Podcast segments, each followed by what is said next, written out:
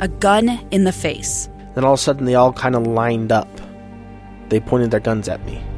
And this is the point where I thought, I'm going to die today. Started two years of horror for an American in Venezuela. They said, You need to give us your phone and get ready because you're coming with us.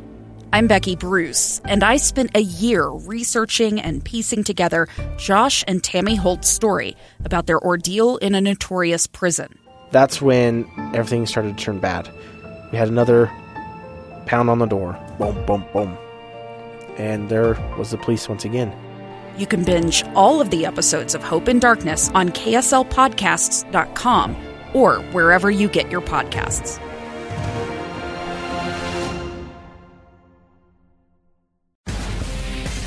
This is Live Mike. Live Mike. Check one, two. With Lee Lonsberry. From Utah's Capitol Hill to your schools, taxes, and all the breaking news. Hear it on Live Mike with Lee Lonsberry on KSL News Radio. Here we go. Tuesday episode of Live Mike. I am your host, Lee Lonsberry. It's episode number 289. Not too bad. We're moving right through a lot. A lot of ground to cover on today's uh, episode of the program. We're going to talk about guns. We're going to talk about earmarks. We're going to talk about the wealth tax. We're going to talk about reading.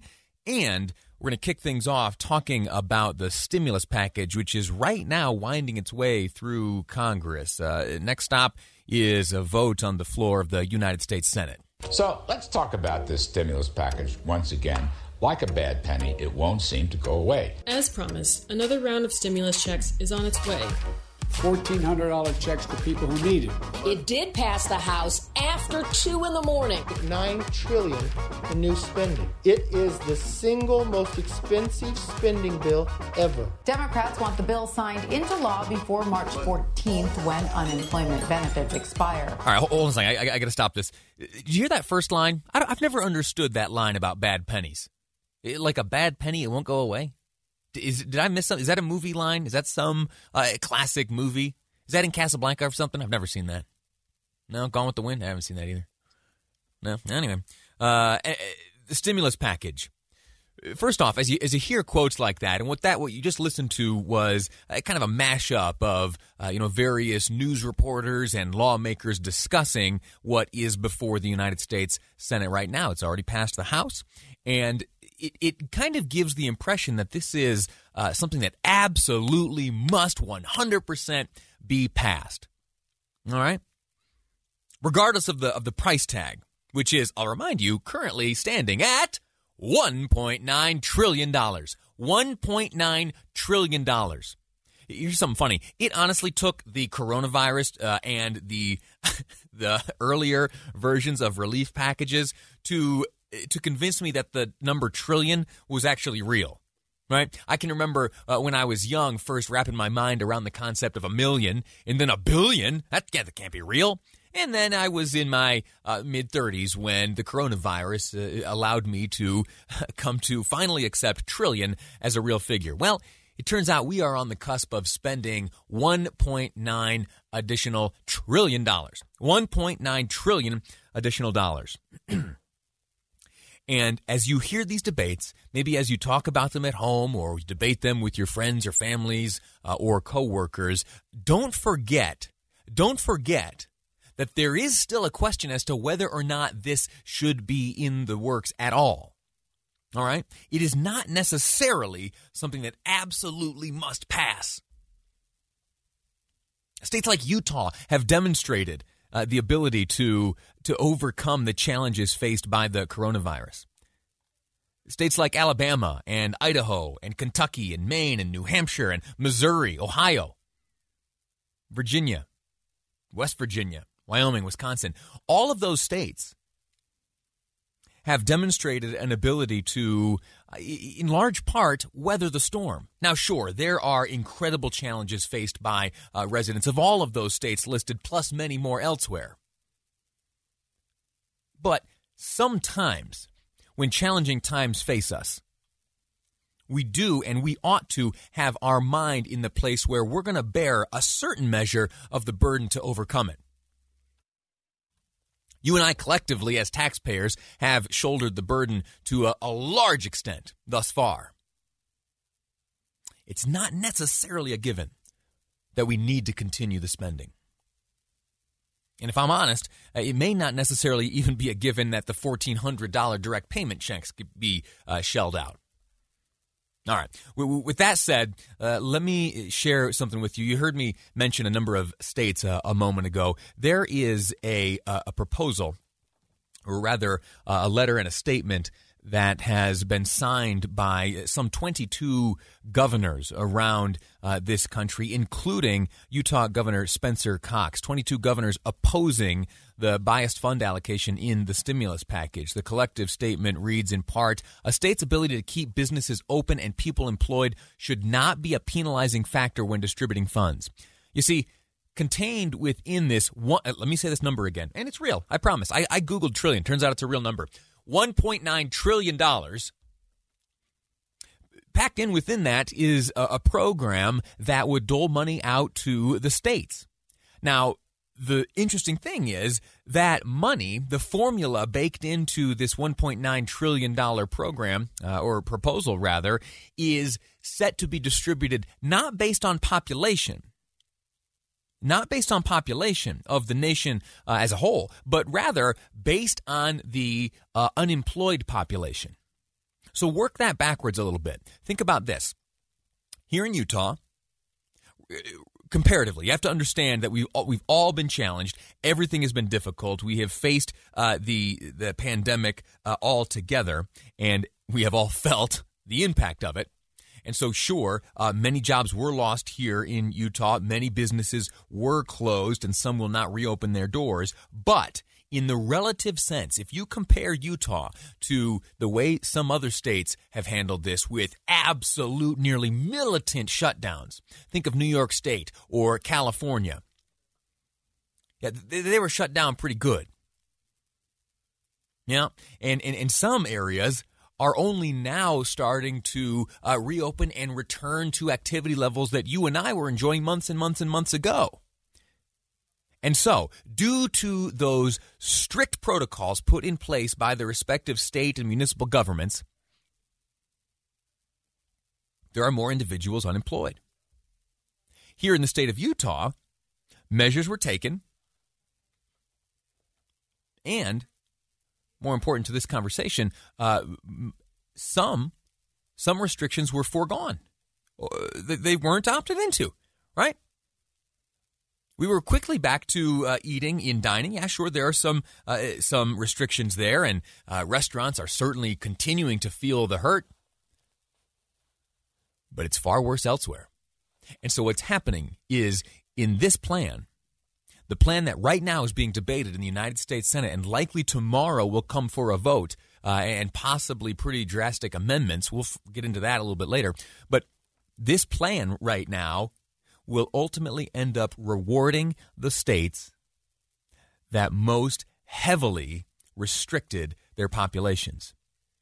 With those restrictions equating to much larger numbers of unemployed citizens. When you get down on uh, on you know the the big shots in charge here in Utah, do a little bit of googling and see what our friends and neighbors in other other states like California and New York see how they fared. Anyway, uh, I didn't mean to spend so much time on that, but uh, there you have it. You get worked up sometimes about this stuff.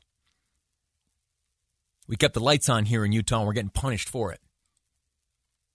Now, is the is the response to you know somehow direct more money here to the state of Utah or to maybe make it based on population or to bring down the levels that are being called for distributed to states like New York and California? I don't know.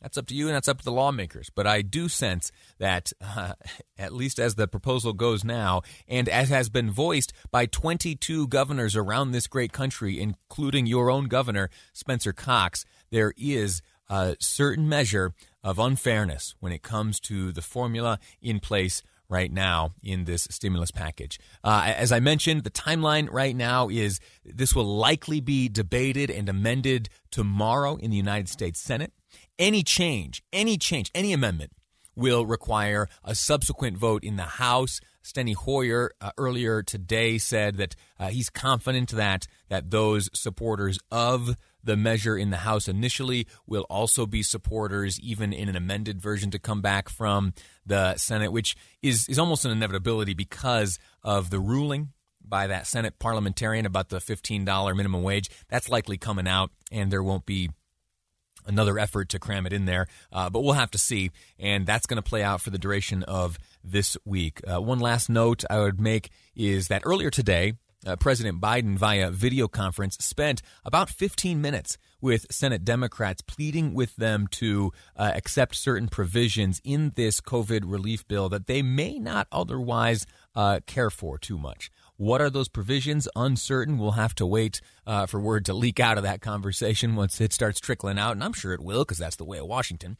Uh, but there was a, plea on the part of uh, President Biden for Senate Democrats to uh, to to make certain concessions and to accept some some elements of this package they wouldn't otherwise accept. Uh, anxious to see what that means, what it translates into, and if uh, the concessions are substantive in any way. All right, we're going to take a, quick break. I've been beaten on this uh, $1.9 trillion number. Y- you add that to uh, the debt held by our country right now, and y- the, the numbers skyrocket. You know, big numbers typically good. Not in this sense. Not when you owe this much. Not when it is such a dramatically high percentage of our GDP uh, to help break this all down, to see what it really means, uh, and to share some notes with a conversation with an economist. Dave Noriega of KSL News Radio joins me next here on Live Mike. I'm Lee Lonsberry, and this is KSL News Radio. See that clock? I'm getting old. 1252 is the time currently in the KSL newsroom. Of course, I can see it. It's giant, big green letters. If you log on to the uh, KSL News Radio app right now, there's a, a video feed coming from uh, the studio. I'll wave at you. I'm wearing that same new sweater from last weekend. I got for my birthday. How about that? Uh, I've washed it. No, I haven't. Uh, welcome back. We're talking about the stimulus package. This $1.9 trillion relief bill or stimulus proposal, however you want to phrase it, uh, it's got a big price tag at present, and it is before the United States Senate. The estimate is that in the next 24 hours or so, uh, the the Senate will take it up. They'll debate. There may be uh, additional amendments uh, debated and voted upon, and then uh, the highest of likelihoods it then uh, makes its way back to the House if it passes the Senate, and, and that's a big if. We'll have to see what happens. But let's look at it this way: there are those in power who would like to see this passed in its in its current state with its current price tag of $1.9 trillion. So we'll use that as the number uh, to, to talk about this thing. A few uh, quick little uh, notes here. The $1.9 trillion is much more than the 1400 that you may be receiving as a direct payment. There are, oh shoot, I don't even know where to start. I'm looking here. I've got a long list. Uh, it's broken down uh, by category and the the list just keeps going on and on and on. So much of this uh, seems to have, you know, this is just Lee Lonsberry opining here, but uh, it seems to have very little to do with very little to do with COVID relief, right?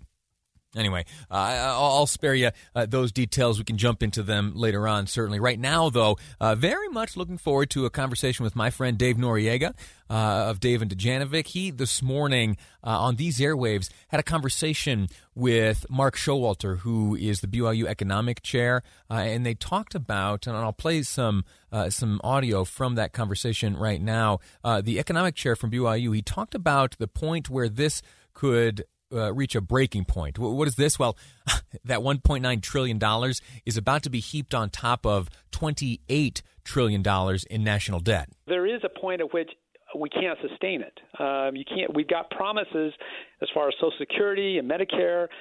Um, that are far in excess of the tax revenues that we have to pay for these things. And at some point, then we're not going to be able to borrow. The problem is you can't tell when that is. You don't know when, and it's going to be triggered by some event like a pandemic or a war or another financial crisis. And so you're caught in a moment where you need to borrow money, but the markets are saying, you know, this time we're not going to let you do it. but you can't predict when that's going to happen. Dave, I've been working hard lately to get myself in a good mood. I feel like I'm surrounded in bleakness and pessimism. Uh, I've been trying to, to shake that off. This is not helping. Any bright spots in your conversation this morning with the uh, with the economic chair? Yeah, the fact that nothing's going to come crashing down anytime soon. Oh yeah, yeah, and I think that's the the little hope that that we are looking for. Now, I wanted to talk about this on the show because I, I remembered a conversation I had. Uh, it, it was actually uh, Representative Chris Cannon. This is back in 1997. Oh wow! And I was in college, and he gave this presentation about the importance of of getting the national debt paid down. Now, back in 1997, are you ready for this? It was five trillion dollars. Get out of here! That was like 20 something years ago, 25 years ago and now it's 28. And what he warned back then was if we don't pay it down right now, we're going to have outrageous uh, mortgage prices. We're not going to be able to afford homes. Well, what's a what's a mortgage uh, percentage rate right now? Two, three percent. Sure. It's never been better. So the the fact is, we're spending like mad hatters. We can't spend it fast enough. Uh, in fact, just the COVID relief bills are as much as the entire federal deficit back in 1997. I mean, we had the 2.2 trillion CARES Act, the 900 billion dollar bump, and now we're going to have right. another 1.9 stimulus bill right now. That's it's That's in one year. Did did, uh, did Showalter did he again the BYU economic chair from a conversation earlier today? Uh, you said the bright spot is that it doesn't come crashing down immediately. Uh, any sense of a timeline? I, re- really, what I want to get through is I don't want to deal with it myself, and I don't want Baby Piper to deal with it. Uh, her kids, may- yeah. maybe they can maybe they can pick up the slack for our uh, misdeeds. What uh, what is the time if we if we continue on this trajectory? No timeline. No one knows. No one can figure it out. Everyone thinks it's going to come down at some point, but we we have had, and he explained it this way: we've had two once in a lifetime catastrophes. We had the housing crisis in 2008, and we've had a global pandemic, and it hasn't crashed either of those uh, after either of those instances. Oh, shoot. So nobody quite knows. There's just this impending doom. But what happens? The stock market's never been better. Interest rates have never been lower. So things are going really, really well when they really shouldn't be. Oh, let's keep rolling the dice then. What's the problem? Just keep spending, baby. Let's say, let's say, let's say that these economic uh, smart folks are are right, and that there is a negative side to to all of this. How do we fix it? Well, the the scary part is uh, and I think we were having this conversation with Boyd Matheson. He said the efforts truly have to be draconian. The changes, because it's so expensive right now. And when you're talking about draconian efforts, half of the federal budget, well, 45% of the federal budget, every single year is taken up right off the top Social Security and Medicare. So if you're talking about draconian efforts, you're okay. talking about massive changes to those two big things. Careful, man. You, are not making friends right now. No, they, which is why no one has ever touched it, right? No politician will touch those two things, which are the most expensive things that we have, these recurring costs. Sure. And we can't address serious, uh, substantive debt management without addressing those two things. But those are, you know, sacred cows. You can't touch them. Yeah. Uh, well, we'll see if someone has the guts to do it, or I don't know, if their brain leaks out their ear and they give it a shot. Who knows? Uh, we'll have to find out. And until then, we just continue rolling this dice, huh? I, I hope not. Yeah. But we love spending.